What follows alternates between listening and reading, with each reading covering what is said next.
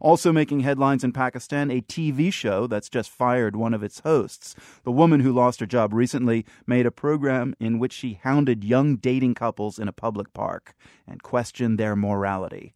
Asra Nomani writes about Pakistan, Islam, and women's issues as a columnist for the Daily Beast. She's also an outspoken advocate for women's rights within Islam, and she's a journalism professor at Georgetown University. Nomani says the fired host, Maya Khan, isn't known for being socially conservative. She's very liberal and she's part of sort of very elite Pakistani community that's got liberal ideas. Can you describe kind of the scene? I, I don't know if you've actually seen Oh. the segment of the show. Have, Yes. have, have you? I watched it. It was just hysterical because there's Maya and then there's these like women and they're all like hip and fashionable. They got their designer sunglasses and handbags. And what they do is they go and do this raid in what we call auntie parks in Pakistan. And they're these really well manicured, lovely little garden spots. But now, lo and behold, kids are going there on dates. And so girls are dressing up in the burqas, the full on, you know, face veil and black gown, and they're meeting their boyfriends. And what are they doing? They're hanging out on a park bench. Oh, that's dangerous. Oh my God, I know. Are, are they actually? Is there any public display of affection? Is there anything that kind of goes over the limit in terms of Oh. Pakistani society?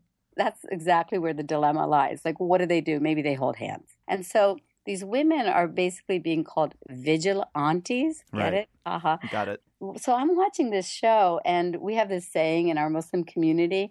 You know, the fatwa is like a religious ruling, right? Mhm. I hope I can say this on air. I literally said to myself, "What the fatwa?" Because that's what that's what we say when we're just like, "What is going on?" Because basically, they start chasing down these poor kids, and the kids know that, like, if they get busted on TV, they're going to become the scorn of their families. Because this is a society that's based on honor shame. I was going to say, what is it about dating that has become so controversial in Pakistan, or has it always been taboo because it's too modern and upends the idea of an arranged marriage? Basically, the idea of dating is emblematic of a deeper social struggle that we've got in Pakistan. 35 years ago in 1977, there was this military dictator, Ziaul Haq, who came to power.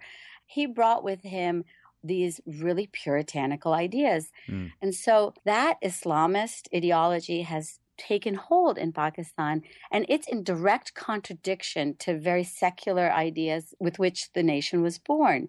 And these aunties, they're like, we call them the enforcers, and they're the enforcers of this moral code. And that's the deeper challenge in our community, in our Muslim communities. Think puritanical America, you know, in the 17th century. What's confusing, though, is that you said Maya Khan, the, the anchor of the show, is, is fairly liberal. So is she for real with this kind of morality police?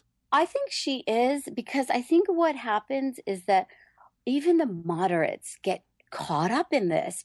I went to the mosque one day and there's a very liberal woman, an auntie, and I wear what, no offense intended to anyone, but I wear what I call my ghetto hijab, which is a hoodie. And a Yasmin auntie is standing behind me at the mosque.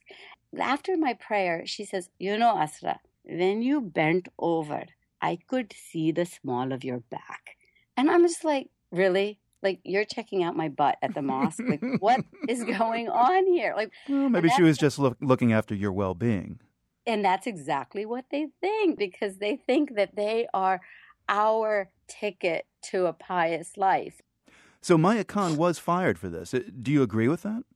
I always find it unfortunate when anybody is fired for issues of freedom of expression, but I think ultimately it's a victory that she was fired for people who want to push back against this idea of moral policing of our communities.